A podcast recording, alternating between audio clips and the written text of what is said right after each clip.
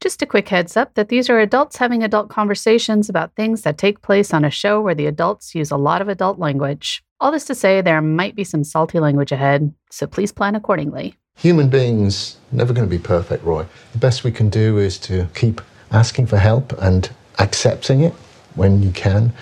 And if you keep on doing that, you'll always be moving towards better.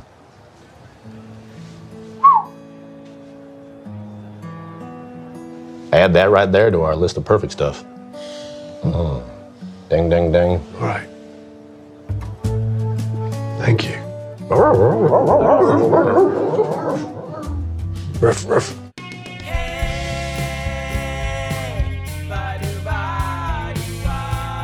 What would Ted Lasso do? That's the question we explore in each episode of this podcast. We take the lessons we learned from Ted Lasso and apply them to the real world through the lens of leadership and positive psychology. My name is Dimple Dabalia. And I'm Jeff Harry. We hope you enjoy this episode as much as we enjoyed making it, and that it helps you discover your own lasso way and embrace what it means to believe.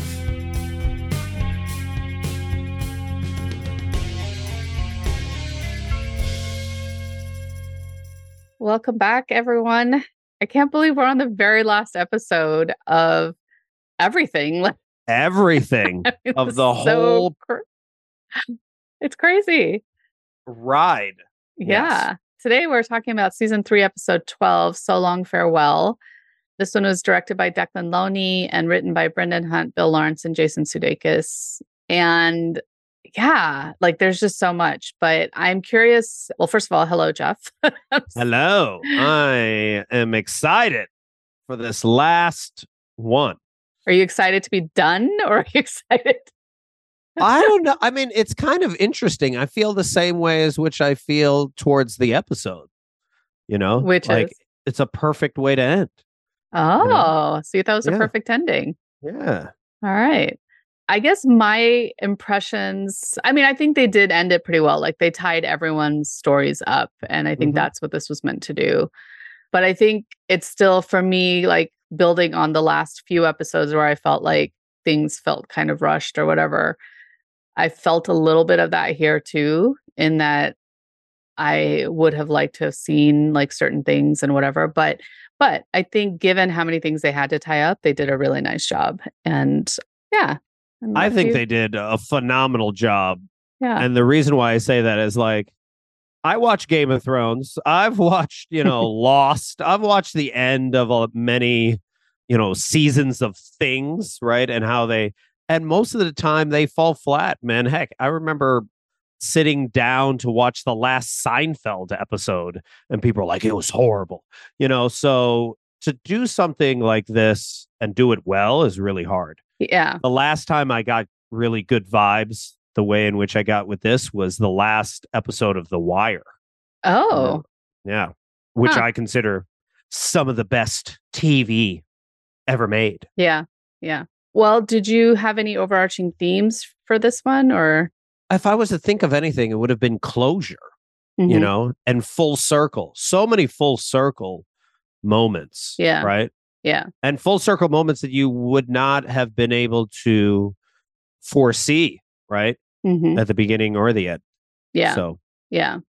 Yeah, I, I agree. I think definitely closure was a big part of this, but also, and I know we'll get to this, but I think there was this this whole thing about continuing on with what Ted had said a few episodes ago, which is that we're all works in progress. mhm. Yep. because even though like all like the storylines all got wrapped up, everyone's still doing the work, you know? Right. And so that's like that's going to continue. And there was that beautiful discussion that the Diamond Dogs had, which we'll talk about in a few minutes. But you know, just this idea that we we're not meant to be perfect and like we're going to keep working at things. And so yeah, so that that was like the big theme for me is just like this may end here, but like it's a continuation forever, you know. Mhm.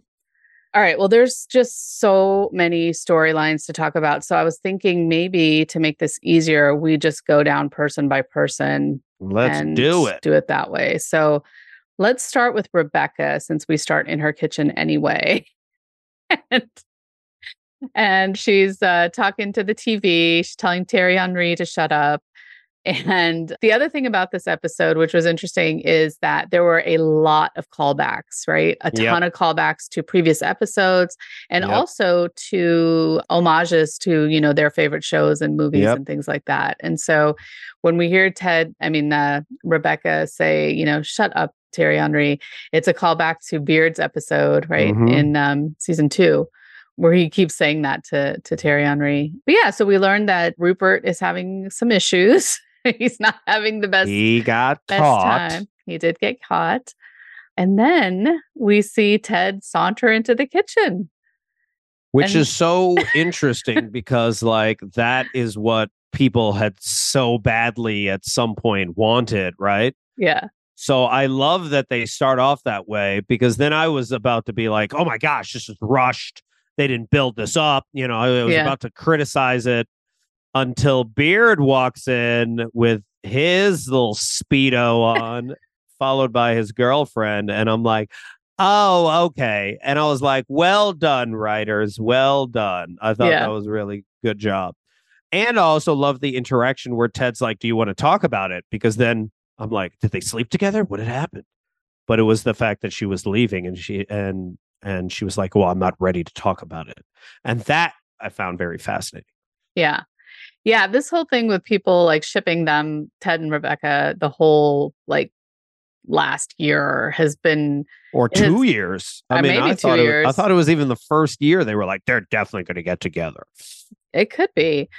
But I yeah, I never wanted that. And it's interesting because Brendan Hunt did a an ask me anything session on Reddit a couple weeks ago or maybe 3 weeks ago now and got a lot of questions, but a, a big one was about, you know, why didn't they have them get together? And he he talked about how it's such a common TV trope that we've gotten Mhm. used to that like Yep. men and women have to end up getting together. And Yep. and he said, you know, but why can't they just have a platonic relationship? And Yeah. he says, like, they are genuinely soulmates, but why can't soulmates be platonic? You know? And I thought that that's a really beautiful answer, right? Because it's true. Like, I think that they have a, a great relationship, but I didn't want to see them get together, you know? Yep. Yep. And it would have been so cliche anyway. Yeah. But I, I did like it. I thought it was very clever of the writers to kind of acknowledge that that's where people were going Mm-hmm. and then kind of shift it. And so that was kind of fun. And then Beard, yeah, Beard in the thong was just, And then he sits on the counter with it. I know. Ah. I was like, oh, gross. and then they were like, and then the the person that was cleaning came in and was like, "I'll yeah. do the guest, I'll do the guest room." And he's like, I mean, if you listen to it, he's like, "Those ropes are Yeah. garbage." And then he even says some of them are dirty on purpose. And I I was like, oh, I know. in somebody else's house. I was like, oh, so, So gross. bizarre. So So, gross. bizarre. But yeah, so that Mina scene was a callback to when Rebecca had Luca in her kitchen naked. And so there was that. And then apparently the blazer that Jane comes in wearing, Oh yeah. because she says, Oh, I went, I hope you don't mind. I went through your wardrobe. And found some garbage. And she said, I put on this dress. And This Rebecca dress, says, Well, yeah. it's it's a blazer, but okay. Yeah. And apparently it's the blazer that she wore in the Christmas episode. Oh, interesting. And so, yeah, so I thought that that was kind of cool. Okay. So then that kind of, you know, finishes up. And then we see Rebecca again in her office meeting with Higgins and Keeley. And she's just in a good place, hmm right? Like she she doesn't care about Rupert and his divorce. She has no comment about it, nothing snarky to say. Even when it's kind of off the record, when Keeley says, you Right, know, like Higgins right. and I want to know. And like she's perfectly, she's good now. And I don't know, there was something really like just nice and settling about that. Uh, There's something grounding about that, Yeah. right? It's like it's he doesn't occupy her brain anymore. You Yeah. know, which is which was the whole first and second season. Yeah. And heck, even almost two and a half seasons, maybe even longer. And the fact that she could help his ex-wife yeah. and the other person, right? So I mean, it's like it's such an empowering space to be in because it's like you can't affect me at all. Like you Yeah. literally can't you can't take anything else away from me. So that when you're in that grounded place, like that's some Tarana Burke, you know, me too place where it's just like you can take all this stuff away from me and I'm still gonna do the work, you know. Mhm, mhm. And that was that was awesome. That was awesome to see. Yeah. And so, as grounded as she is, she's still not ready to talk about Ted leaving. Like, she can't think about that. And she said it in the morning when she was talking to him that it's not that she, you know, was upset about him leaving. It was just she couldn't think about him not coming back. Yeah. So, Higgins tells her that, you know, she can sell 49% of the club and still retain ownership and make a ton of money. And she asks about selling the whole club because there's a Mhm. part of her who feels like, number one, she went into this solely to like destroy Rupert. Right. Now she doesn't care. right. And Ted's leaving. So, and she finds out she can get 2 billion pounds for it. So, right. Which is just obscene, but also, yeah. yeah. And so then, you know, we see her with her mom at the pub and she says, you know, I'm thinking about selling the club. And her mom's like, just do it. You know, just do it. And as she's sitting there thinking about it, we see the pub guys have paid for their bill and actually come up to talk to them to say to tell her you know to thank her and to say you know that all that she's done for the club that she's inspiring and then they go on to say that she's kind of like the mother that they never had Mhm. and i thought that that was kind of funny because her mom had just finished talking about tish the Yep. psychic right Yeah. that was one of the things that she had said is you're going to become a mother and so you know this is one aspect of that right, Right. like right. and even in one of the articles they she says that they describe her as the matriarch of the team right Mhm. or the Mhm. club I just thought that was such a beautiful scene because it shows those three guys pooling their money. They're like pooling their money to figure out how they can buy her a drink. And they clearly can't afford it. yeah they yeah. clearly can't. But like they, you know, this is everything for them. Like this is this is their life, right? yeah yeah So it's so nice of them to buy the drinks and then to thank her. Yeah. And you could see almost her tearing up a bit yeah as she's being thanked by them, you know, and then it mm-hmm. gets all weird when he when they mention the grandma part, but you know, but still, it was just that's such a it's such a sweet gesture yeah from those three that probably have been watching that team their whole life, struggle their whole life, and just thinking about like I moved to Oakland in 2002 and watching the Golden State Warriors lose for fi- almost 15 years, like Yeah. it sucks yeah to Yeah. watch it over and over again and to watch it for your whole life and then to finally see what you've always wanted like that makes you feel like you're invincible yeah You know? for sure and sure. and she helped do that yeah and it's just like you know what we've talked about along the season that you don't often know the impact that you're Mhm. having on other people right Yep. like Yep. it's it's one of those things that we do the things that we do and sometimes we get to hear about the impacts and whatnot but but we're probably touching people in ways that we don't even realize you know right right So- right and we'll never know yeah so i Yeah. love that and it also i also i don't know if it was a callback but it was just awesome because I, I when i saw those three i remember when they got on the pitch Mm, yeah and they were so excited beer, like yeah they were so excited so like yeah yeah i love those they might be some of my favorite characters Yeah, they're really cute. They're really cute. And that like the two the one who was like the most obnoxious has grown on me a little bit, but like all three of them are like really um yeah, it's been really nice to see. So then Rebecca's finally ready to talk about it and she goes and finds Ted and he's sitting in the stadium. And it's kind of like the opening scene, right? Like the I mean the opening credits. which i've never seen him sit in the stands Right. Well, no, he's been in the stands before. i don't remember it i don't when was the last time Oh, maybe not in. You're right. No, he hasn't. He's been on the training pitch in the seats. Right. Yeah, you're right. Right. You're right. You're right. So I was like, oh, this Yeah. is such an interesting because I've also never saw the stadium look so big. Yeah, that's true. It felt so much bigger. the only time we do see it is in the opening credits when he's sitting there and the Yeah. Ted Lasso theme music is playing. So Yeah. yeah. you're right. And I thought this was an interesting conversation because it was so one sided initially. It was, Like, it was yeah, You it was know. great.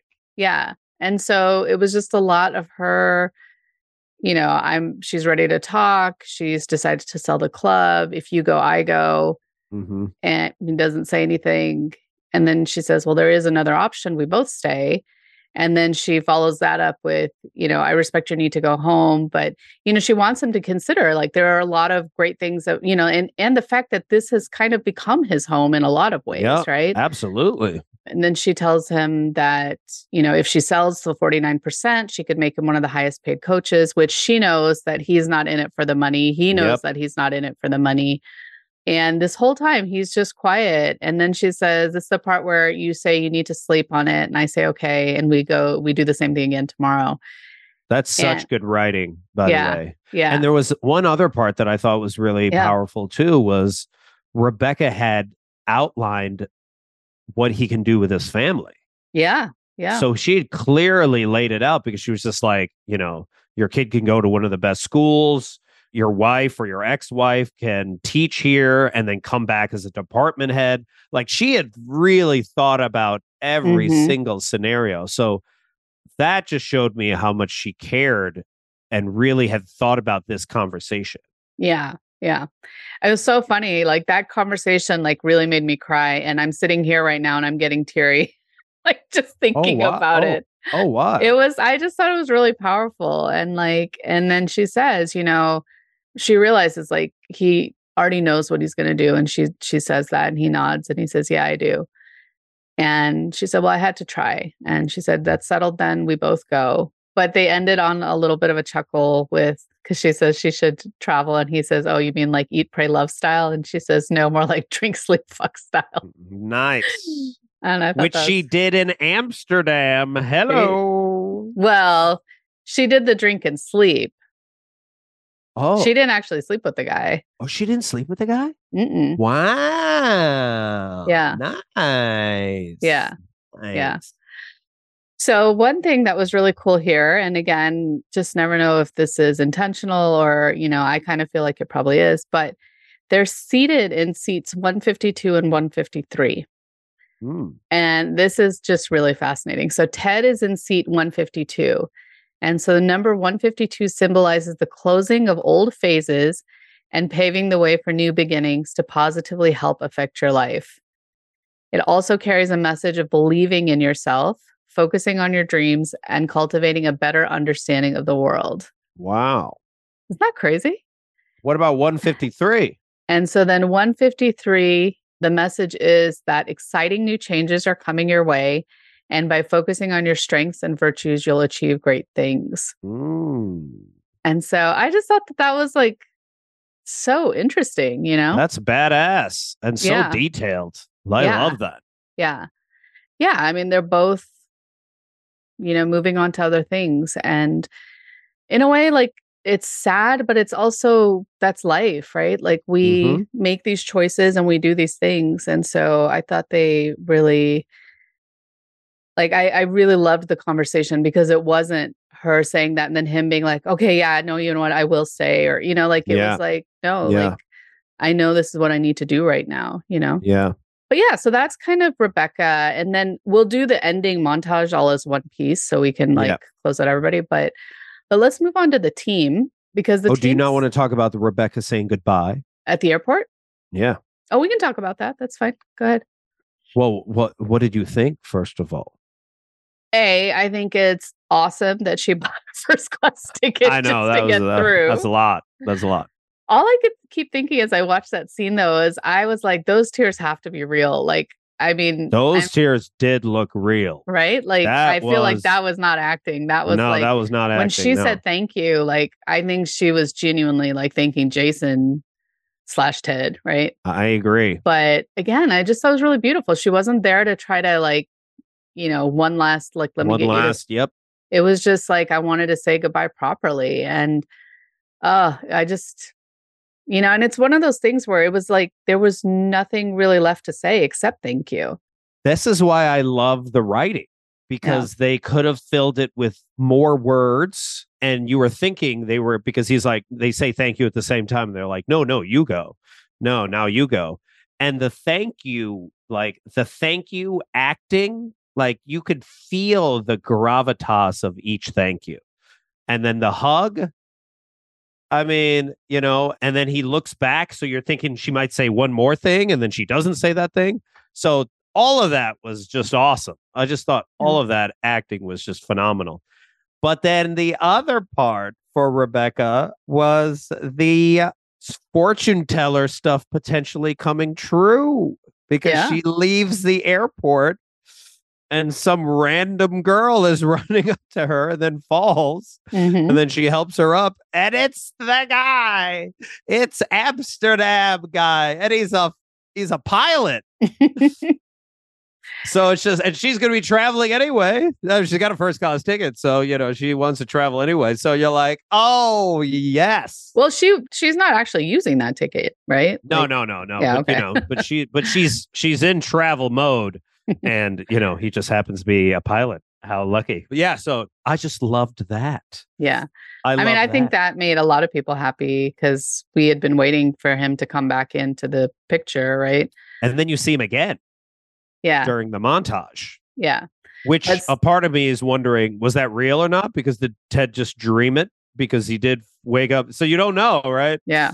you don't know. I mean you know there were a lot of random stuff in that montage but if true like that's really special Yeah. you know? Well, and so that little girl, it's the same little girl who was in the mirror in the international break episode where Rebecca looks in the mirror and she sees the, like her inner child. oh it's the same little girl who played both parts. Yeah. And so, wow yeah. that's fascinating yeah. So I think that's kind of cool. and one other random thing that she also saw was she saw her, one of her exes the ex that she broke up with he broke his nose during the match Oh, yeah. John Wingsnight. Yeah. Yeah. So there's just like again so many full circle moments for her. Yeah.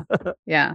And we'll get back to the rest of her kind of ending in a bit. But so, in terms of the team, we start out with the team and they're um, holding locker room court.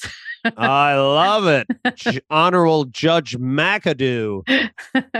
And again, as a play guy, I just kept seeing attunement throughout the entire episode of Yeah. people just literally playing, just and all in in the play. Everyone, you know, Yeah. from them doing the court to them donating in the box, you know, just like all of it, all in, just Yeah. willing to play and not willing to be judgmental. I just loved it.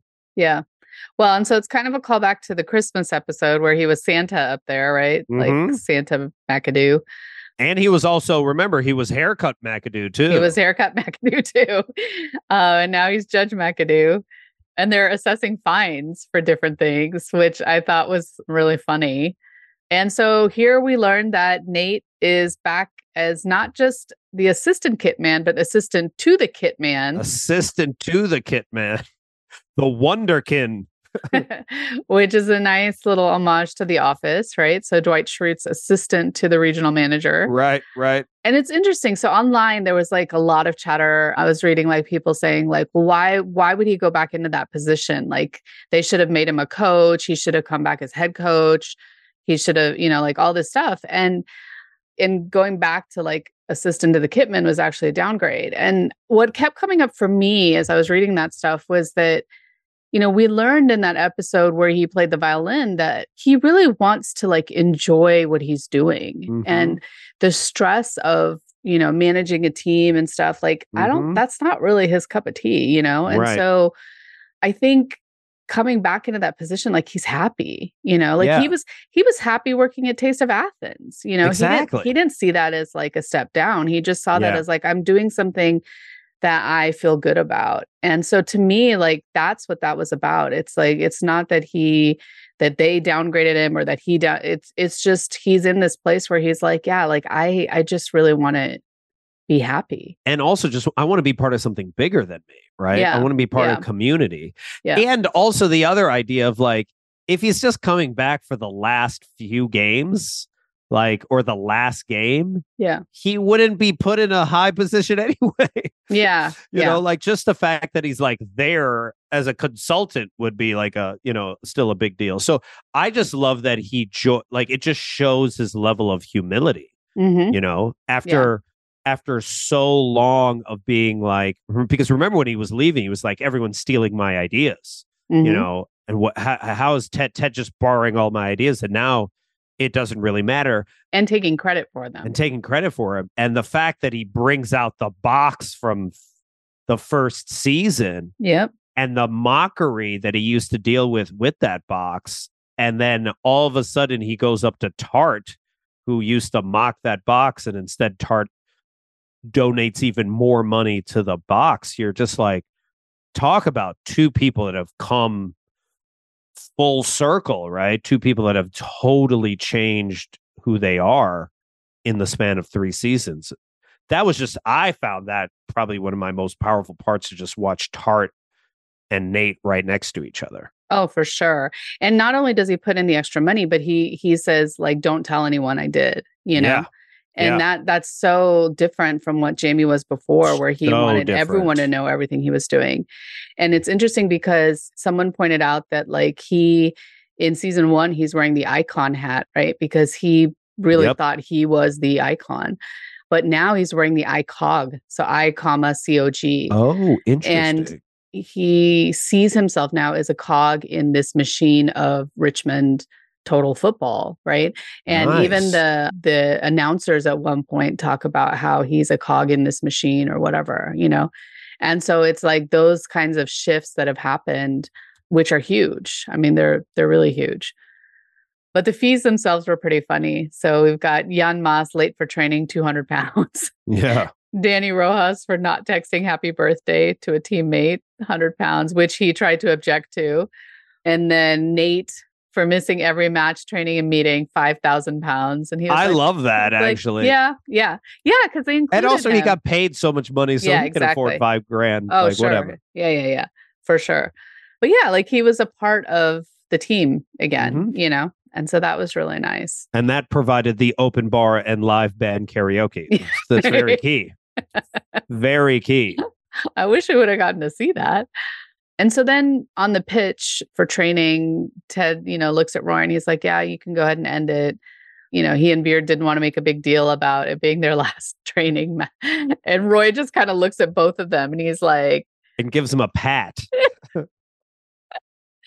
and so the team sings So Long Farewell, right? Which is the title of this episode. And then also a song from The Sound of Music.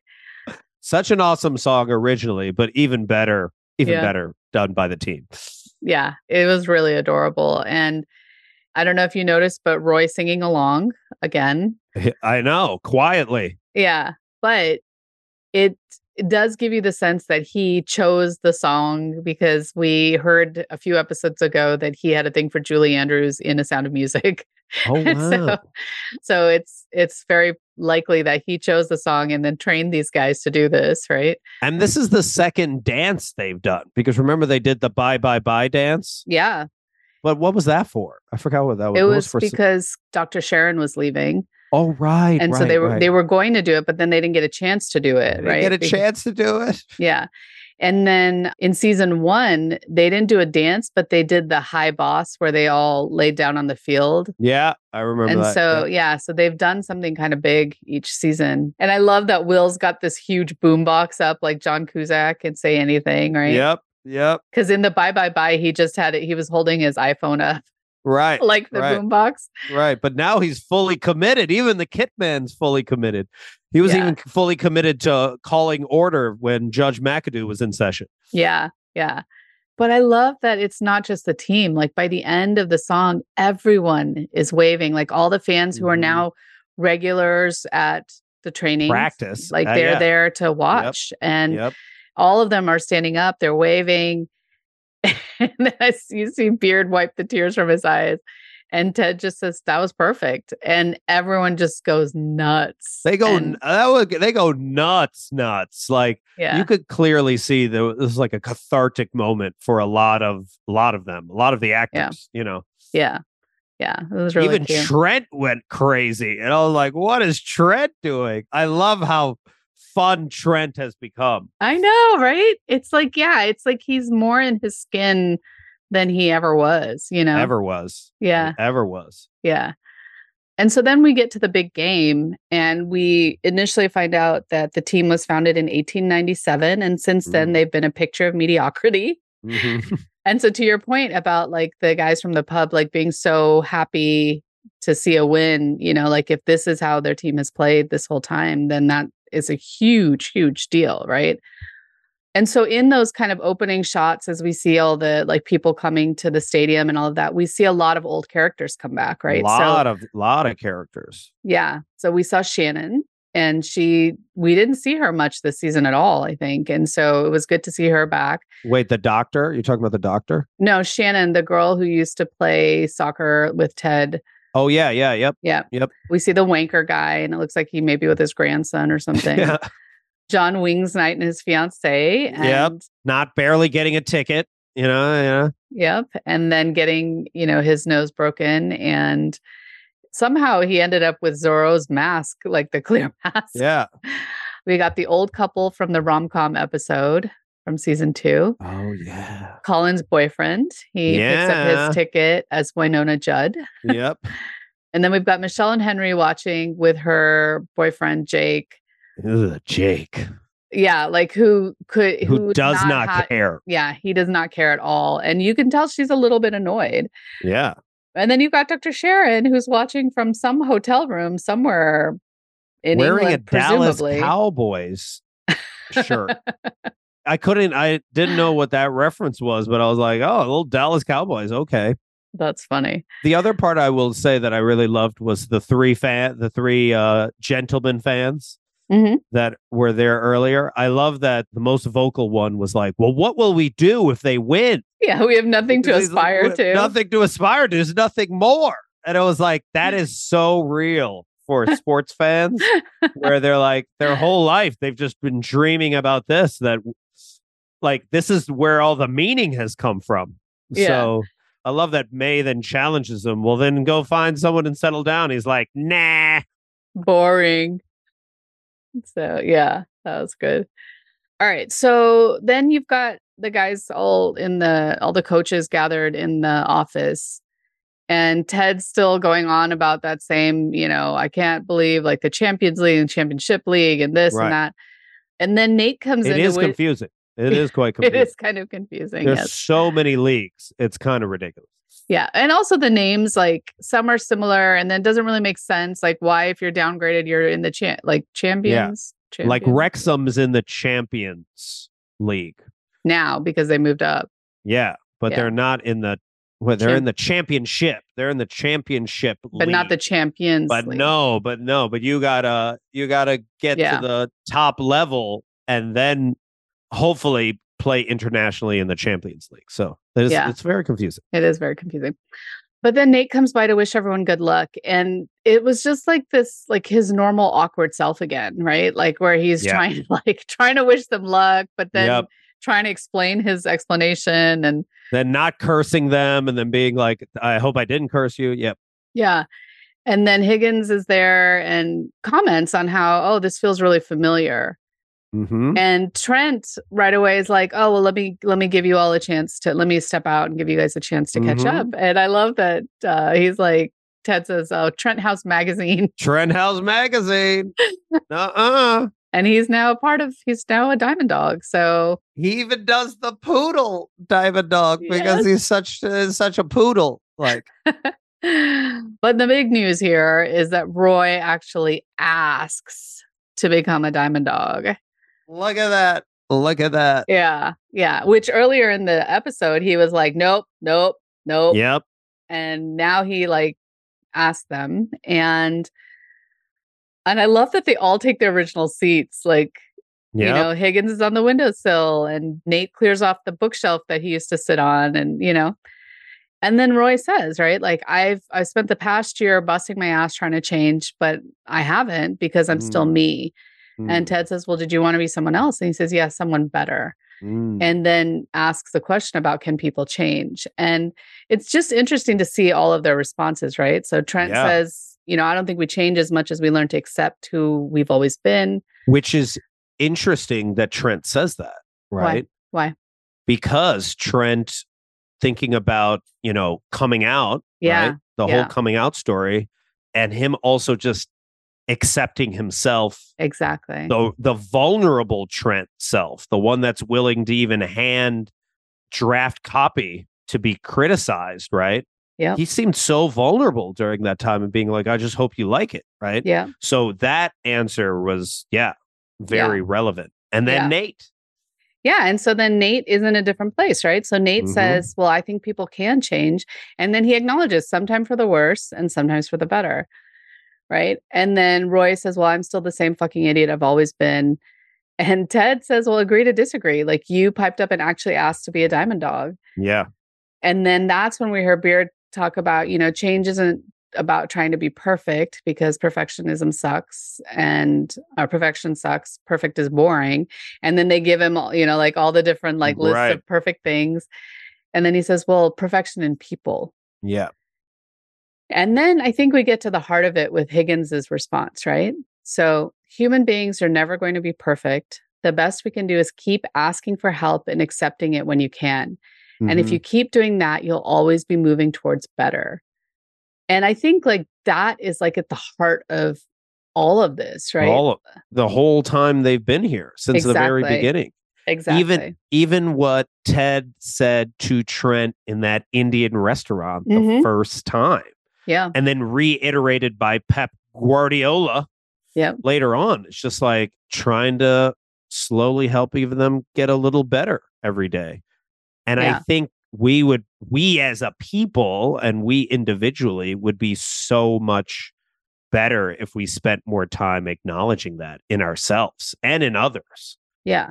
But that's the problem, right? Like we spend so much time trying to or, or hiding behind this mask of perfectionism where we try to not be vulnerable. We try to, you know, not make it seem like we don't, especially if we're like leaders that we don't know the answer to something or mm-hmm. or whatever. But and then because we do that and we hold ourselves to that standard, we hold everybody else to that standard. And so when they don't meet it, we get judgmental and Yep. we, you know, and it and it that's what starts to cause the problems. But so yeah, like if we can acknowledge like, hey, I'm human, I'm not perfect, and I'm going to ask for help when I need it because that's what you do instead of trying to like fake it or trying to do it on your own you ask for help because there's people around you who maybe that's like what you need help with is the thing that they're actually really good at you know Yeah. And what what's interesting about you saying that is I think of all of the people that watched and criticized Lasso Mhm. is because they criticized because they almost wanted to put a perfectionist lens exactly. Mhm. on the show. Yeah.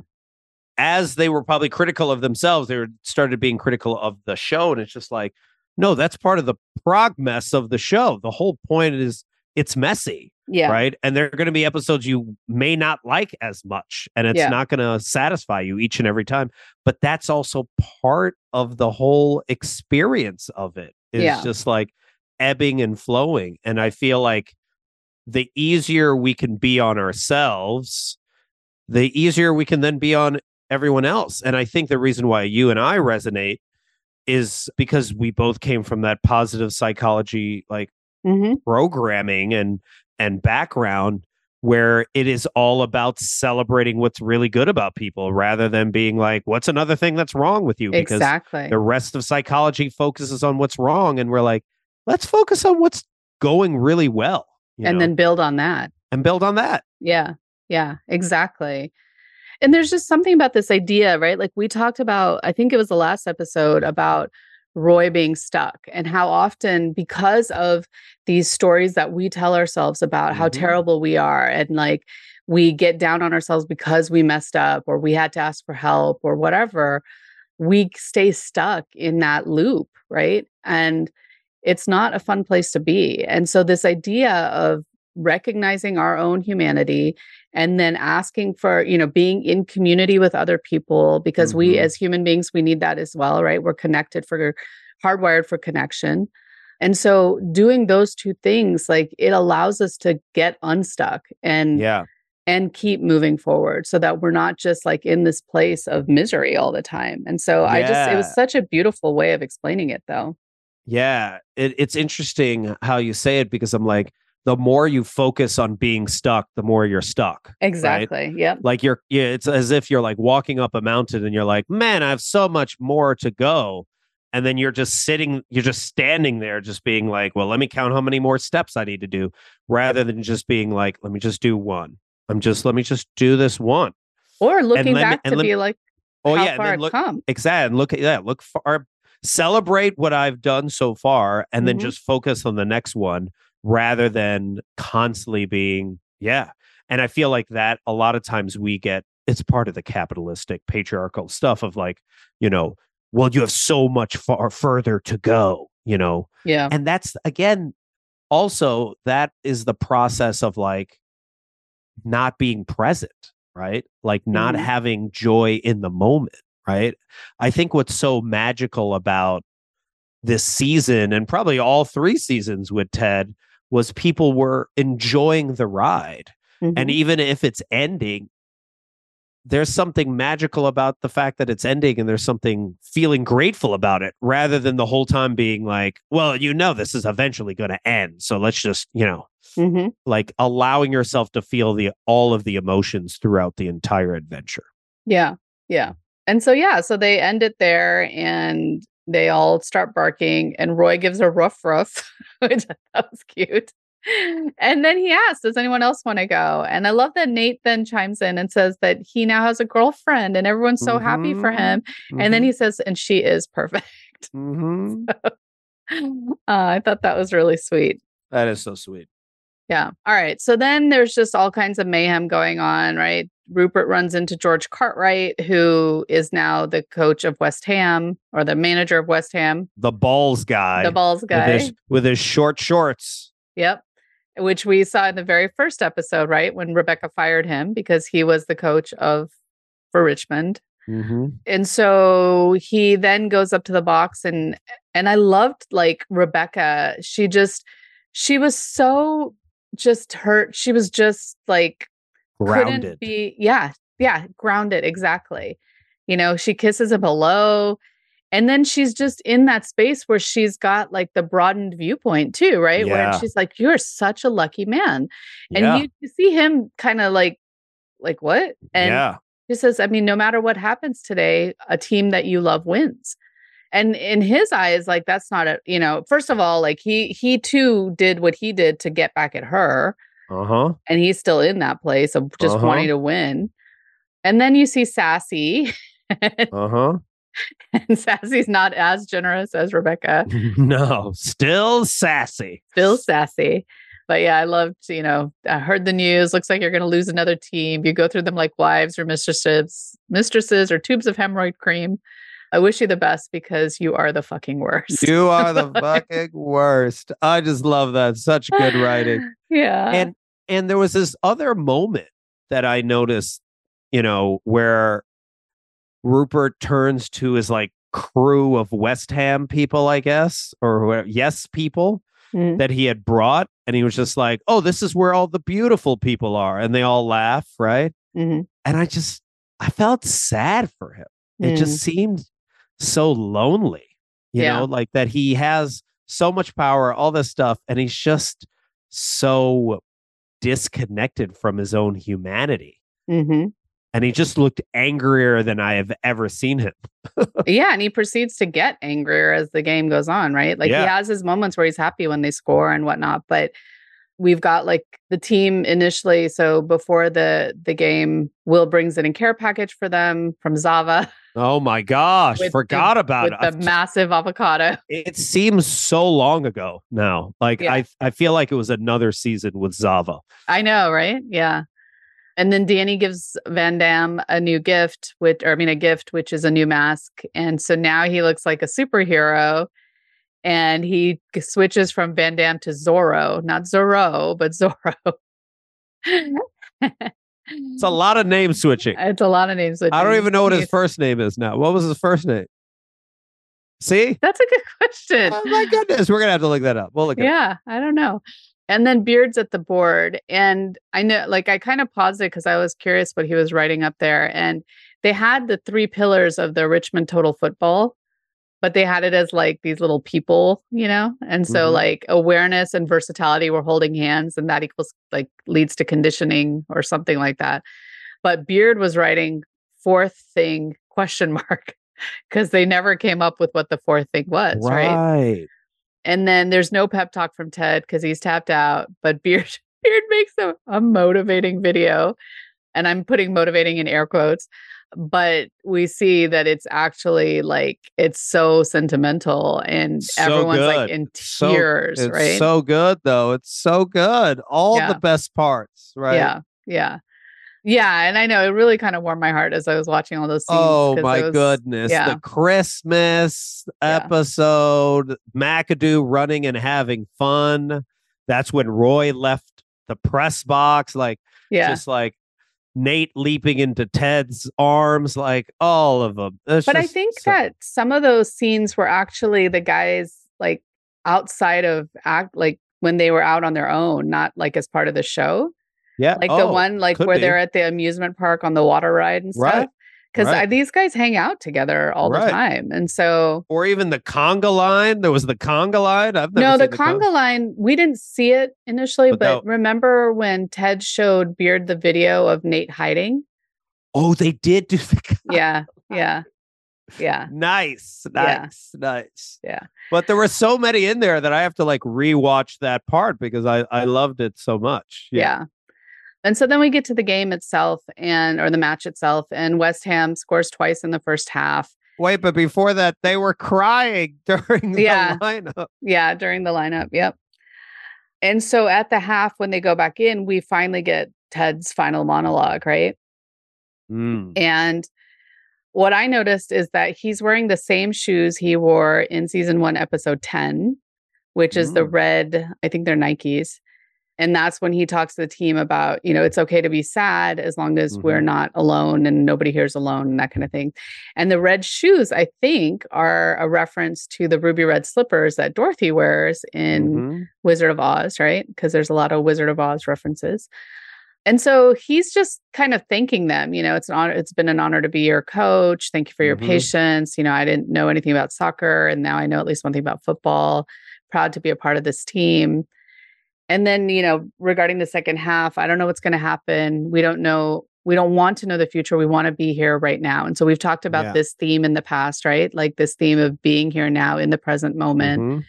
And then he says, but you know, if you all play hard, play smart, and play together.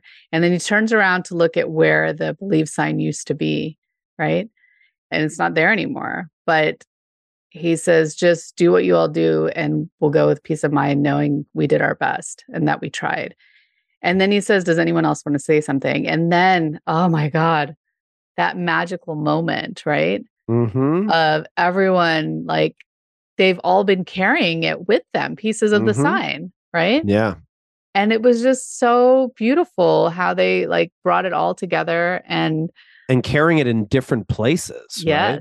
Yes, different parts of you know some of them like in their jerseys some of them in books they or journals like it was yeah it was just so beautiful yeah and jamie pulls it out of the book and the book that he has is the beautiful and the damned which was the book that ted had originally given him Mm, back in season one that he had thrown away mm. And so we see now that he's reading it again and stuff. And so that's kind of nice. But yeah, it was just, oh my gosh, it was it was really lovely. And then how the team all works together to put it back together, right? and that that uh, talk about play right like Yeah. they're already playing they've been playing the whole time the mcadoo all you know the judging all that stuff and again in the middle of one of the most important games of their whole life they're making a puzzle together Like, yeah. Yeah. you know they should be talking strategy they should be doing all these focused things and instead they're playing and becoming attuned with each other Yeah. and I think a lot of times we don't give credit for that magic, that unsaid magic Mhm. of of doing something together collectively. yeah. And it's just so it's just so beautiful when they put their hands together and they say, you know, one, two, three, AFC Richmond, and they lift it up and you see the sign. hmm And Yeah. it reminds me of Kintsugi. You know? Well, I was going to mention this afterwards, but I don't know if you noticed, but Nate actually glued the sign together back with gold glue. Oh, it's the gold glue. So there you go. Yeah. Yeah. So we got that reference back to Kintsugi. Yeah. Love it. I love it. And Ted says, so there it is, number four, believe, right? Mhm. So that's the fourth part of their total football. And so now, you know, they're back together as a unit. They're out there, and we hear from the announcers like, this is the fun, like the fun, like we're seeing them having fun. We're Yeah. enjoying, you know, watching them. And Rupert is just like boiling. Livid. Right. Yeah. And he wants to, he wants George to mark Jamie to to take him out. Yeah. But even before that, right, is like they keep missing at the very beginning of the second half. Everything's hitting off the post. And then Jamie makes this unbelievable shot into the top left hand corner, Yeah. right? So that's already happened. But then McAdoo, McAdoo, McAdoo, uh, is it McAdoo? Yeah. Mhm. Yeah. McAdoo, Jamie gets the penalty shot, and then Rojas is supposed to take it. Well, Jamie was supposed to take it, but then Rojas was like, no. And then Rojas was like, no, I'm going to give it to McAdoo, who's never taken a penalty shot in his life. Which it kind I mean, that part I on it like it's lovely, but I also feel like in a game this important. In a game Like- that's important. Yeah. But you got to trust, you got to trust your Yeah. instincts, right? You got to trust Yeah. your instincts. Yeah. So McAdoo well, and he up- tries to he tries to give it to Colin, and Colin's like, just it take Colin." it, man. Yeah. Right. Colin's like, just, Just take, take it. Have, man. have Come fun. Yeah. And then McAdoo misses. And we're like, oh my gosh, why did and talk about great writing because it was just like, oh, that's so smart. McAdoo misses. Okay, I guess they'll just recap it. And then they're like, no, wait a minute. And then they go back to the replay and you see that it went through the net and he tore the net and then smashed it into Rebecca's ex's face. Yeah. And you're just like, of course, that would be how McAdoo would shoot a penalty shot. Yeah. That's the only way he would. And Yeah. that's when that's when Rupert was livid. That's when he was just like, ah, Yeah. Well, and it's funny because um, Henry, you know, they're watching back in Kansas, and there's a callback to the episode. I can't remember which episode it was, but Keeley, when somebody gets fouled, Keeley's like referee, and mm. Henry does it exactly like she did. oh, really? Oh, yeah, nice. yeah. But yeah, so then they get that second goal. And Rupert goes down, starts yelling at Cartwright, and to George's credit, which I was kind of like surprised in a way, but where he says like, "No, like we're Yeah. we're not going to play that way," you know? Yeah. That was really surprising. Yeah, and talk about like so what like what was fascinating is where like the shift that's happened, right? Which the first time Ted came out on the pitch, everyone was yelling wanker at him. Yep. And now we've got the shift where Rupert's leaving, everyone's yelling at him. And this is this is his team. Like he has loved this team Yep. his whole life. These fans have loved him. Like when we think back to that gala episode, episode Yep, four, I gala, think, yep. right? Where Rebecca says, like, everyone just loves him. Like, doesn't Yep. matter what he does, they love him. And now everyone has turned on him because they see like what he really is, right? And Ted told her that at that time. Like, you may think you're the only one who sees it, right? But like, eventually people do see it. And he's worked his whole life to craft a certain image. Mm-hmm. And then he lost it all in the span of what, a week? Yeah. from him cheating to this to him coming down on the pitch which frankly also was like what's the point of you coming down to the pitch like what Yeah. what were you trying to accomplish like Yeah. you know he could even call down if he wanted to but he just so badly wanted control and this ties into the whole perfection thing Mhm. he's so badly not about prog mess he's so badly about perfection all the time yeah. that he freaking loses it, dude. And Yeah. and then he gets kicked out of the league. Yeah. He's like kicked out of the league. yeah. So now it's like it's he's all alone. You know? Yeah. Yeah.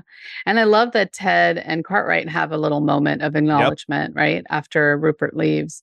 Because I actually thought Cartwright was gonna leave, quit right there. Yeah. Yeah. And so then when West Ham scores the next goal, I love that it's Ted who realizes that the guy was offsides, like there was someone offsides. right? Which like he understands offsides. He Yeah. finally understands, which is amazing because no one else picks it up except for him. That Yeah. was beautiful. And then he gets paid for it. He, Yeah. he wins a bet.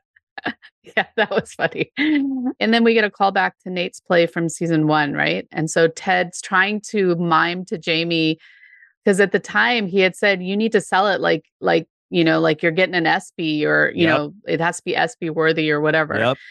And they understand what he's saying. And so Jamie like does it beautifully and and they're able to score and win. And just to see like everyone like go bonkers you know i it was so lovely so michelle and henry jake not into it at all Not into it at all. sharon jumping on her bed in the hotel Wingsnight has now like got the things up his nose and the Yeah. zorro mask on nate and ted hug again right so it's the same Yep. like the way that he was in that picture fans start to storm the pitch and we see colin finally gets to May kiss May in the bar. The bar is going crazy. the bar is going crazy. Colin finally gets to kiss his fella on the pitch, right? Yes. I love that. But oh, the part that really got me though was when Keeley says to Rebecca, Look what you did, Rebecca. And she says, I didn't do anything. And they're like, Yes, you did, you Mhm. know? And I think like that, oh gosh, like it just was so. I think a lot like I've noticed this when I in the past like when I've won an award or when I've gone to award ceremonies at my at my work, right? Like I think there's something about when you're a part of a team and you feel like you're a part of it there's this humility that's built in mm-hmm. somehow to where Yeah. you don't you don't feel like you need to take credit for anything Yeah. you know and it just Yeah. it becomes this thing of like well no it's not me like it's and you know and granted like she she brought ted out for the wrong reasons but then by the end of season one she kept him on for the right reasons in a mm-hmm. way right and then like of course she still wanted to destroy rupert up to a certain point but like but she did choose to keep him on even though like the first season ended so you know like they lost and they got relegated and all of that but she chose to keep him there and and so there were elements of things that she had done but yeah like this was everyone coming together to make this happen right Yeah, there's something also beautiful. If we can just go back to the the last play, which I loved so much, right? Mhm. There's something full circle about this the last play, right? Was it Colin that crossed it? Was it Colin? Or was it don't Bumper. Catch? I think it was Colin. But either way, like I love that they sold it as Jamie, and Jamie really did sell it. He was just like, Mm. "Give me the ball, give me the ball," because that was Jamie first season. Yeah. So selfish, so like making it about me, right? Yeah. and pulled so many people because he was so loud about it. You know, Obisanya, who at one point was like not even considered that good of a player. Um, and then all of a sudden he's the one that's going to get the ball, i think it is Bumbercatch and actually Bumbercatch is the one that Yeah. cross. Bumper Yeah. Catch is the one that crosses it to him. yeah And then I just love that as he's putting it in the bottom left hand corner, Ted goes barbecue sauce. Mhm. You know, like yeah you gotta love the dart barbecue sauce callback. Yeah. Like just Yeah. so good. So good. yeah And confident, confident in that grounded way. Like even how he said it, barbecue sauce was the same grounded way of like, oh, I'm gonna win this. Like, Mhm. but also I'm I also I kind of also let go of the results if we don't win this. yeah There's something powerful about that. That's the power that I feel Rebecca is walking with as well. Like, regardless of whatever happens, my value is not tied to the outcome of this game, right? Or not tied to the outcome of any of this stuff, right? It's all Exactly. something extra. And that is what I found so magical, even as everyone is celebrating, right? yeah because they're not only just celebrating the fact that they win, because in the end they didn't win the championship, right? But they're just celebrating the fact that they're all there together, you know? And that part is what I found so powerful about everyone storming the pitch. I wanted to storm the pitch, i know i know you know? And then we get a call back to episode one again with Ted actually doing his dance on the pitch, right? Like that we The that's how we running man Yeah. and the dances he used to do on SNL. Those are the dances from Yep, that SNL, Exactly. from that skit. I forgot what the skit is called. It was the one with Kenan Thompson. Oh, Oh, what's up with that? what's up What's with that? up with that? What's Yeah. up with that? Yeah. What's up with that? Oh, I love that. But that was how we first met Ted as well, right? Was through the sports center. Yep. Doing the running man Yeah. So for his random college team. yeah. So that was really nice.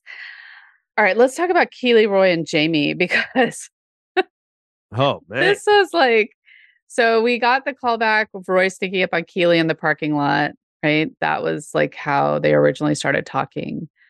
And so Keeley and Jamie, like Jamie says, you know, like I well, first of all, Keeley is there to drop off presents for Ted and Beard. And then she goes in the locker room again, call back to episode one where she covers her eyes and goes in Yep. and, you know, is everyone decent?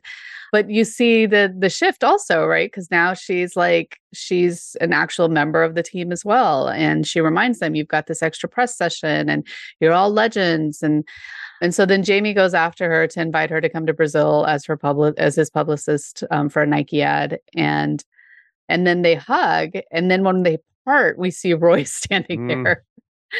And so then he follows Jamie to the locker room and invites him out for a beer. And it's like the calmest I've ever because he doesn't yell at him or Mhm. anything. He's like, "Hey, Jamie." And then we see Nate come by and he's like, "Oh, you guys are friends now?" And and Jamie kind of thinks about it. He's like, "Yeah, like I guess we are." And and Nate's like, "Oh, that's wonderful. And he's like, that's mint. That's, That's mint. mint. Yeah." And so then we've got Jamie and Roy when they go to the pub. And I love that Roy tells him how proud he is of the work he's put in. And Mhm. Jamie like genuinely thanks him for his help. But this whole thing was really kind of shitty too, because it was a setup for Roy to bring up Keeley and to tell because he saw where it was going and Right. and to say, like, you need to step off. And Jamie just is like, no, No. you know, I know in my heart that Keeley and I are supposed to be together. right. And then Roy like tells him, "Oh, we were together a month ago." And then Jamie like you can see him like thinking it through and then he says, "Well, that video that got leaked was for me." And then we cut to Keeley's house. and- so oh, so it gives it gives off the vibes of them at season one when Yeah. they were sitting next to each other and barely could speak to one another oh, you mean oh at the um gala? at the at the gala yeah, the yeah, gala. yeah, yeah. I was like, yeah, uh oh, are they going back to that? Yeah. Like, oh, this is interesting. Yeah. Talk about prog mess. yeah. And so then they come to Keeley's house. She opens the door. They've clearly been fighting. And then we see them at the table. So again, that's a callback, right? Like when Jamie Yep. comes to her in the last episode of season one, and they're both at the table. But now they're explaining to her that they had a fight about her. And you hear her, she says, please don't say it. and then they say that she gets to pick which one, and then they'll be fine with whatever she decides. And you can tell that in the moment, they genuinely are like really proud of themselves. They are. They, they, they think they've made solution, prog mess. They right? think they've made a lot of progress. Oh. And she's pissed. She throws them out. And But she first says to them, she's just like, "Oh, I get to pick," yeah, and they did not pick up on that at all. They were like, "Yeah, yeah, look, we're we're really nice. Yes, you get to pick between us." yeah. And then they, as soon as they're out, though, they realize, like, you know, Roy's like, oh my God, we're fucking idiots. And Jamie's Right. like, yeah, That- That's some like toxic masculine BS right there. yeah, But what I also love about Keeley, and maybe this is partly rubbing off from Rebecca, also super grounded. Hmm So grounded, so in her element, so comfortable that she's like, no. Yeah. And so I read a lot of people saying like, "Oh, you know, I can't believe they re- like resorted to this. Like these characters had developed their relationship and they'd like come so far and this and that." And what it made me think about though was that it's again this idea that this work in progress that Mhm, for every two steps we take forward, we Mhm. inevitably take a step backward mhm. and that's a part of the process but Yep. again like they recognize like oh yeah Mhm. we really screwed this up you know and so it's this idea that like we can continue to grow but like growth is not easy and we will oftentimes like fall back again and when Yeah. we do that's the most important time to like keep going like don't Right. just stop there and get stuck but like Right. you know, recognize again that you're human, you're not perfect, you're going to make mistakes, and then ask for help, which Roy did because then he went to the Diamond Dogs, right? Yep. And then like keep moving forward. Anyway, so I thought that that was kind of cool. Oh, I love that. I thought it was beautiful. Yeah. And then, so then let's talk about Nate. So the one scene like that we really see with Nate is he's in the locker room late at night Mhm. and Ted pops in, right? And I thought this was a really beautiful scene too, very touching. And Ted says, oh, I was trying to come in soft like a cotton ball. And Nate's just been staring at where the believe sign used to be. And he tries to apologize. And Ted says, You know, I know. And he says, No, please let me say this. And he just like this heartfelt sorry. And he just like, Mhm. you know, crumbles into his arms and cries. And then, you know, Ted tries to like make him feel better and says, Well, you know what's funny? You only tore it up once. I ripped it down and tore it up twice. So you you were already in the clear.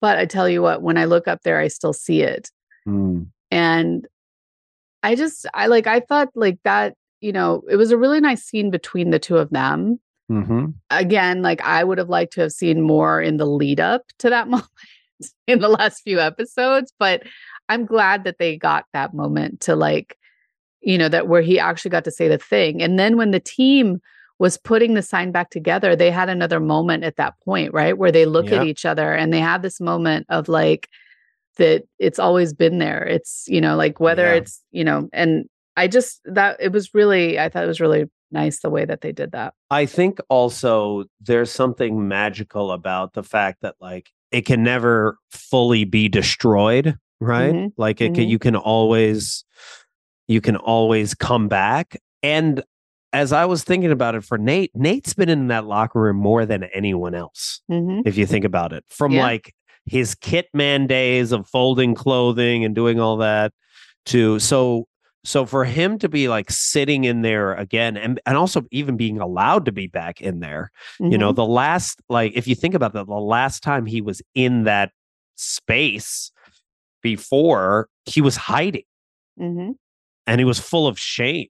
So there's just so many different emotions that Nate has experienced specifically in that locker room from like tearing up the sign to a you know to screaming at Ted to having an epiphany. Well he's had many epiphanies but I was going to say when he went crazy and screamed at the team but actually that was at Liverpool. But there's so many so much progress is so I feel like he was not only just looking at where that sign could have been but almost like reflecting on all of the experiences he had in that place Mhm. and I think there was also a certain level of gratitude that he was like allowed to be back in there. for sure And then and then to watch the sign being put back together was almost like him being put back together, like a Mhm. part of him and a part of his soul and and almost the connection between Ted and him being put back together when that sign was getting arranged again. So that was Yeah. magical. Yeah, it was really magical. And the whole time, like Ted is not looking at the team that's doing this amazing thing because, in a way, it's like it's the culmination of everything he's been working towards. Mhm. Like he's done the thing he needed to do, he's instilled this in his people, right? And so when he's looking at Nate, and, and you're right, Nate's having like all these different emotions, right? There's shame, there's regret, there's all of this. And and so from Ted, there's there's just this sense of forgiveness and love. And so it's it's really like it was such a powerful moment that they shared without any words being exchanged. And Mhm. so again, like we've talked about this before in terms of like acting, you know, yeah. they both convey so much in just those little facial expressions and it's really quite beautiful, you know. Yeah, so I I really loved that. All right. So then let's talk about our closing montage cuz we've got a lot of people here. First of all, what I really loved was that at the airport the so sorry, not this is even before the the montage, but the newspapers that was a really clever way for the the writers to tell us like how everyone's stories wrapped up, right? Mhm. So in the sun, we see Mannion is out after pushing George down. We also see Lust Conquers All welcomes West Ham whistleblower. So Miss Cakes is going to be on Lust Conquers All, which is the show that Jamie had been on. Oh, nice. And then in the sun, we also see Mannion's ex, Bex, inks book deal on placenta recipes. So Bex is like doing her own thing. And then in the Everyday Independent, we learned that Rebecca has actually stayed and sold 49% of the club to the fans, I love that. which I That's thought was beautiful. great. Yeah. And then Entrepreneur Magazine shows a starfucker is born, Shandy Fine, the brains behind the hottest new dating app. So Shandy Shandy ended up doing her like thing. doing her thing. But there was a little thing in there that said Jack Danvers is no longer daddy's little girl. So that was Jack Keeley's ex. Oh. And then we learned that Zoreaux has a summer job. So it says that he is going to star in a Jean-Claude Van Damme remake of Escape to Victory, which is that soccer movie that we talked about in season one, I think, Uh-huh. where um, I mentioned that the players that were on the whiteboard were actually like characters from that movie. And then Zava is on there. Striker heads to LA FC. And then his quote is, They love avocados out there. And then there's a little piece about the quiet genius of Leslie Higgins. So I love that. Like they just wrapped up like where everybody's at. And then Ted runs into the Ussy guy again. So call back to Full season circle. one, season two. Oh, yeah. yep. And we learned that Man City actually won their game. So they won the title. And it's interesting because I I kind of like this because again, Mhm. it's not like you know what we would typically see in a show like this which Mhm. is that they go and they do win and all that stuff like they they did win and like you talked Mhm. about they won in so many different ways and it wasn't necessarily about this one piece of it and some people are saying like if there is going to be a fourth season that they now have something to work towards or whatever but but yeah i, I really like that and then the Ussy guy says wicked and ted responds with kinky boots which I Yeah. was- all right and we already talked about ted and rebecca at the gate but then we cut to ted in the plane and Yeah. beard is there and that scene also just yeah like what I came up know. for you? Well, because I mean, Beard has always been by his side, and he's finally like, I'm in love with Jade, and I need, even though that relationship is quite intense, and he's like, I, I, you know, need to abandon you, and Ted's like, you're not abandoning me, and he's like, I get it, and then he throws water on his face, and I just loved. I was like, what is he gonna do? And then he's he's that's of course he's willing to commit to pretending like his appendix has burst even though he doesn't know which side his appendix Yeah, is on. so i just loved that. And then i love that even as he's being strolled away the flight attendant was like do you want to go with your friend? He's like no i'm good. And he's like what an arsehole. Like well like oh my like again just misinterpreted. But yeah freeing beard to pursue and be who he wants to be Yeah. which he's always wanted, right? Beard has always wanted to escape the coop in in one way or another. Yeah. And I love that this is the first time we hear them say that they love each other, right? And so he says, I love you, Ted. And then he says, I love you too, Willis. And, Willis, Willis, and the Willis thing Beard. Is, the thing is, Ted has made a what are you talking about, Willis joke in one of the previous seasons. mm-hmm. And so we all just assumed it was like the whole different strokes Right. thing, but that was actually his name. That's So- actually his name. So you finally found out his name. What a great drop at the end there. Yeah. And then Ted opens Keeley's gift and it's a Richmond snow globe, which I thought was nice. We already talked about Rebecca and the Dutchman. So Trent Crimm, right? So Trent Crimm gave his like his galleys to Ted and Beard to review. Beard sends his back like all tabbed up and Mhm. like a ton of feedback. And Ted just says, you know, good job. I loved it. And with only one suggestion is to change the title. It's not about me. It never was. Mm. And I just, uh, I thought that that was really cool too, because I think that's the other underlying piece of all of this is like so much of our lives are like this, right? Like we are so much a part of other people's stories. And it's not really about any one of us in particular, Mhm. right? It's the power of the collective. hmm And so I love that, that when he finally publishes this book, it's called The Richmond Way. Yes, right. And the tagline is the unbelievable season of a Premier League underdog with a very brief forward by Roy Kent. And so I thought that that was really cute. I love that Beard had marked up so much of it. Like, like my Yeah. goodness. While Ted really only had one thing to say about it, right? Yeah. Like one little tweak. Yeah. Yeah, that was just so that was just so beautiful. And to think that talk about where Trent was was at the beginning, where he just Mm. was going to just do this like torn up expose on Ted, and then from there, and he's liked him then, but he had to fight him then Yeah. to now being like like in the trenches and being able to document all of that and frankly be like impacted directly by that. yeah. I also just loved every time something magical happened and Trent was in the room for it. yeah. That Yeah. part was real. So like when they were putting the believe sign, he like perks Yeah. up. You know, every time, like every time this season, I felt more engaged because Trent was also in the room, being like, Yeah. "This is another magical moment that you cannot plan, but it's happening at Yeah. this moment." Yeah. Yeah. It's been really fun to watch his arc too over the three seasons for sure. All right. So then Keeley, we see, is running her own agency, except now it's Mhm. KBPR. So it's Keeley and Barbara Public Relations. Hey, And it looks like she's brought back a lot of the old staff, but now they're all sitting together in this open concept. They're all smiling, so much happier. And then Roy, we find out Roy's now the new head coach. which I loved. I thought that was Yeah. a perfect choice. Nate Yeah. wouldn't have been a good choice. Yeah. So, I, but I love that he's still there. Yeah. And then so we see him with Beard and Nate. And I think it's hilarious that he puts up Phoebe's drawing of the breasts, but he puts the tape over it, like Ted did on Jamie's locker, the picture of Keeley. In Oh like, the yeah, yeah, yeah, yeah. Yeah. Wait, what? What was that photo? What was that photo? The one Roy put up. Yeah.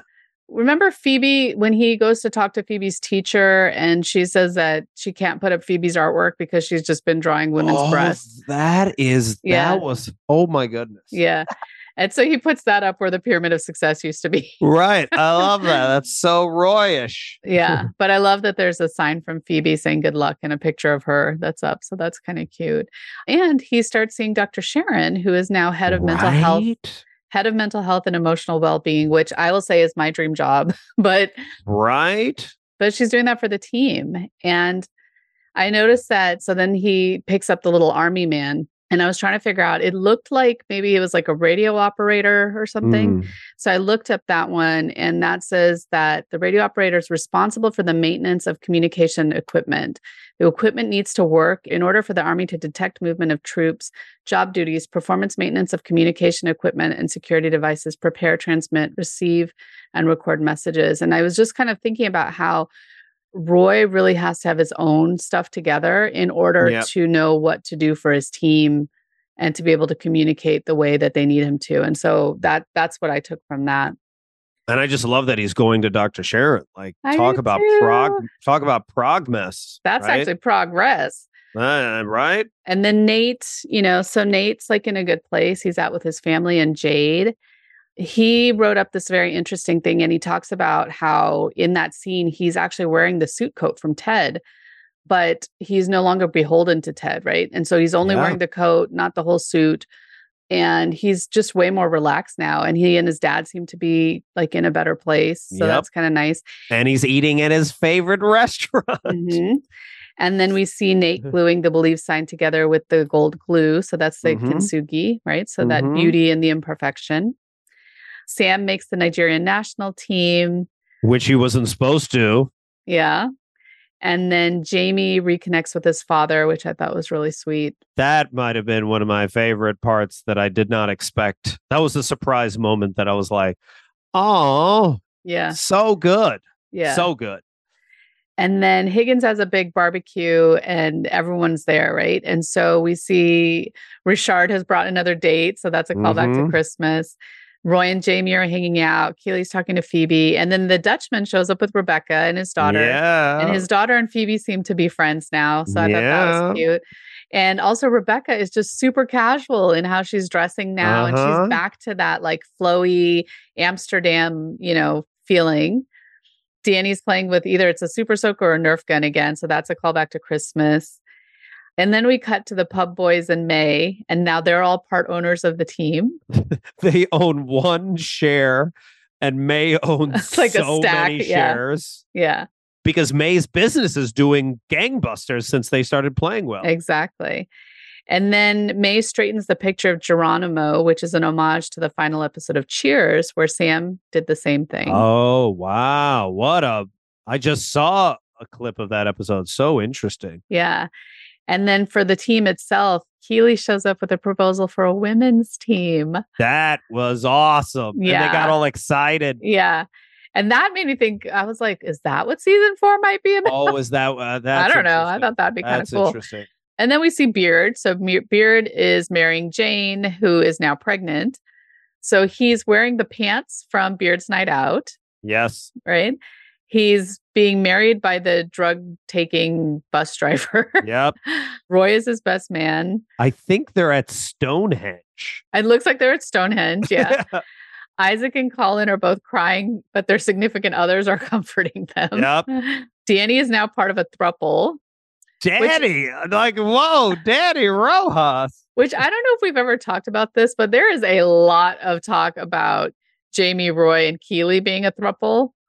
Oh, and like i mean like a lot of talk about this It's- Interesting. it's, very fascinating and then the woman who gave beard the pants in the beards night out episode is there with her boyfriend who was the the big guy who brought him Oh, his phone right and now they have a baby the one that's on the scooter. Oh, Yeah. yeah. yeah and so during the reddit ask me anything that brendan hunt did you know there was a lot of questions about why would beard marry jane when their relationship was so toxic and he says i respectfully reject the assertion that jane is abusive they may be a little toxic but as ted says their baggage goes together real nice Hmm. and then they feel like they are the right person for each other Mm-hmm. and then he says, if I may speak for Jane and Beard more broadly, well, he talks about how like he was with a friend and that when the friend said that they broke up, he immediately jumped in with like, oh, thank God, like everyone hated her and this and that.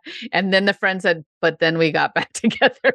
Yeah. And so so he said, you know, it's we don't know, like we only see a part of somebody's relationship. We don't see what's on the inside when it's Yep. just the two of them. And so he said, you know, what makes somebody happy, like it may be that for now, like if Beard is happy, like this is Yeah. The right thing for him right now. It may not be for the long run, but like for now, it's the right thing. Yeah. And then Ted. And so Ted lands in Kansas City. And to your question, was this all a dream or was it, did these things really happen? I think he touched on that, but I don't remember the answer that he gave about that.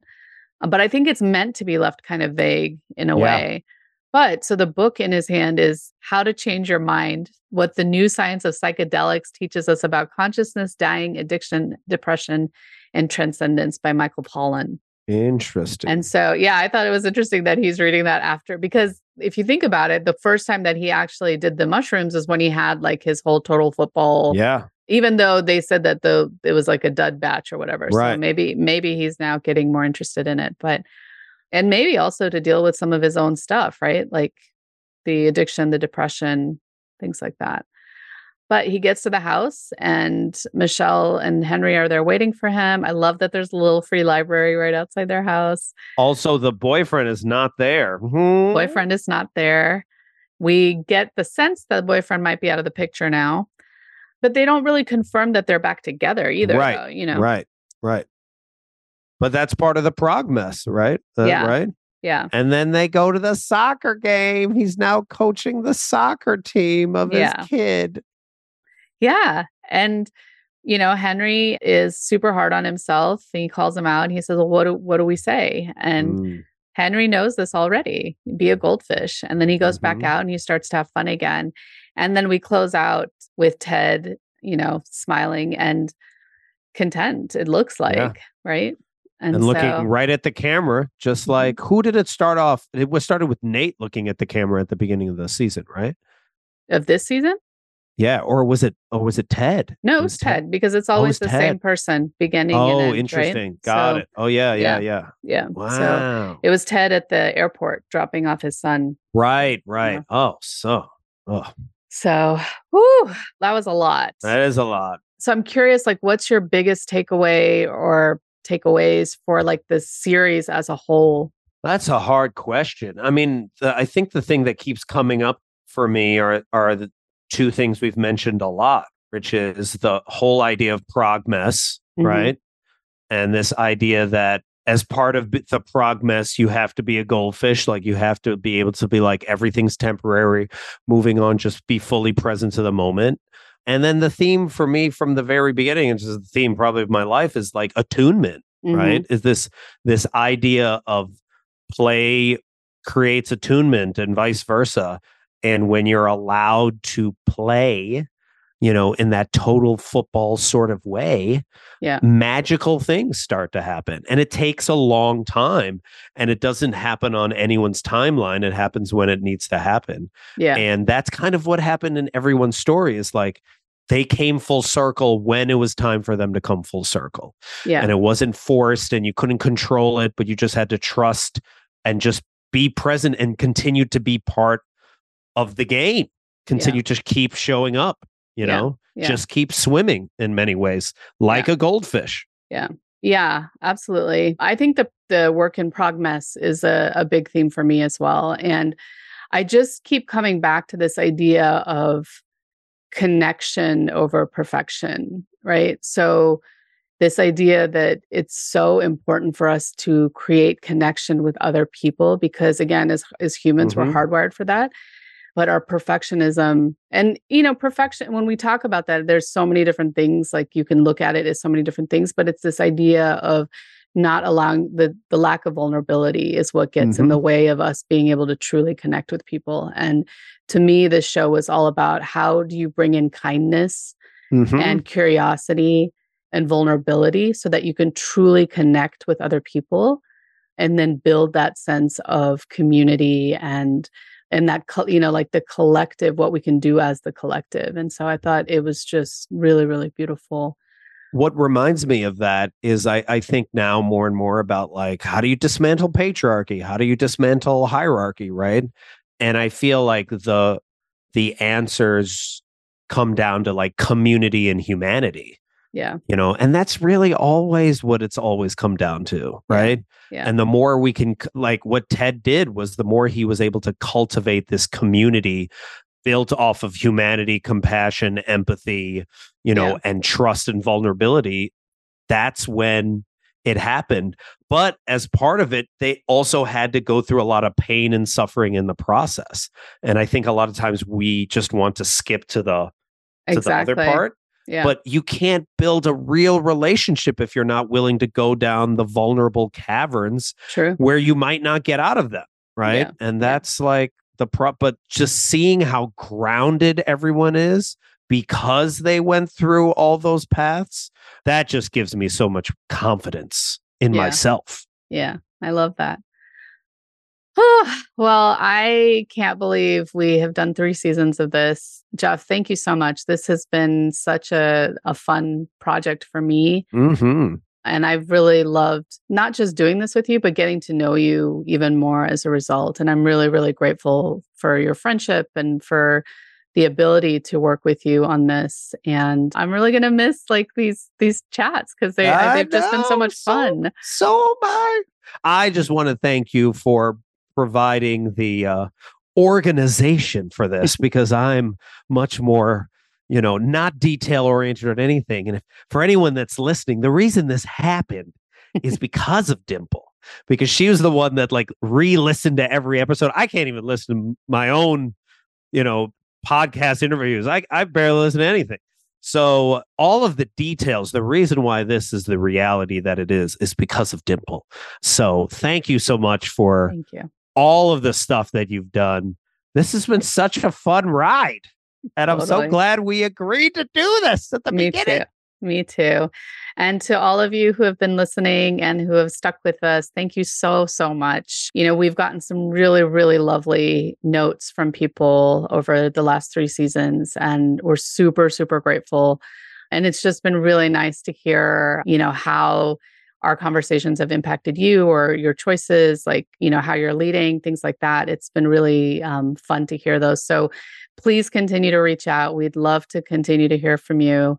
And yeah, I also encourage people for people that haven't watched Ted Lasso, when they go and watch it, mention this podcast mhm, so that they can watch it in turn because then there are so many clips, especially because Dimples pulled them out, right? That like you don't even know the details and then Dimple comes out with like seat 152 means that uh, what I have ever even looked at the seat numbers that's just ridiculous but the fact that yes I encourage you send them this podcast so they can get deeper into the Ted Lasso lore and enjoy the ride like we enjoyed this ride Yeah.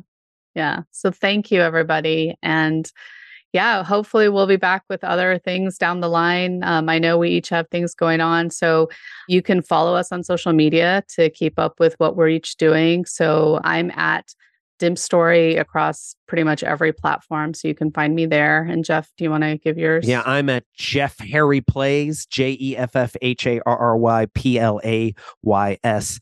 Thank you so much, everyone, for going on this journey with us. We really appreciate it. Yeah. Thanks so much. Take care, everyone. Take care.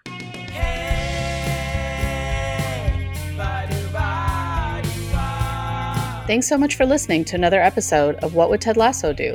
If you got any nuggets of Ted Lasso wisdom from this episode, try them out in your life and let us know what happens at WWTLD Podcast on Instagram or on our website, www.tldpodcast.com, where you'll also find a full transcript of the show.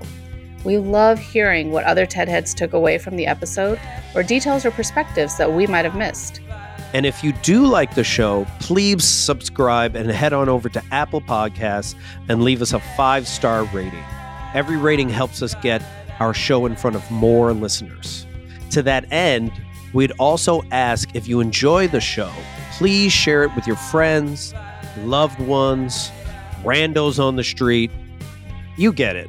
Thank you to the team at Podify for producing our show, to Kajal Dabalia for all our visuals and graphics, and to Kenzie Slato for our theme song. And most of all, thank you to all of you for listening. Ted Lasso could simply just be another show to binge watch, or if we challenge ourselves to consistently ask the question, what would Ted Lasso do? It could change the trajectory of your life. It has for us. So join us again next time as we explore another episode and ask ourselves, what would Ted Lasso do?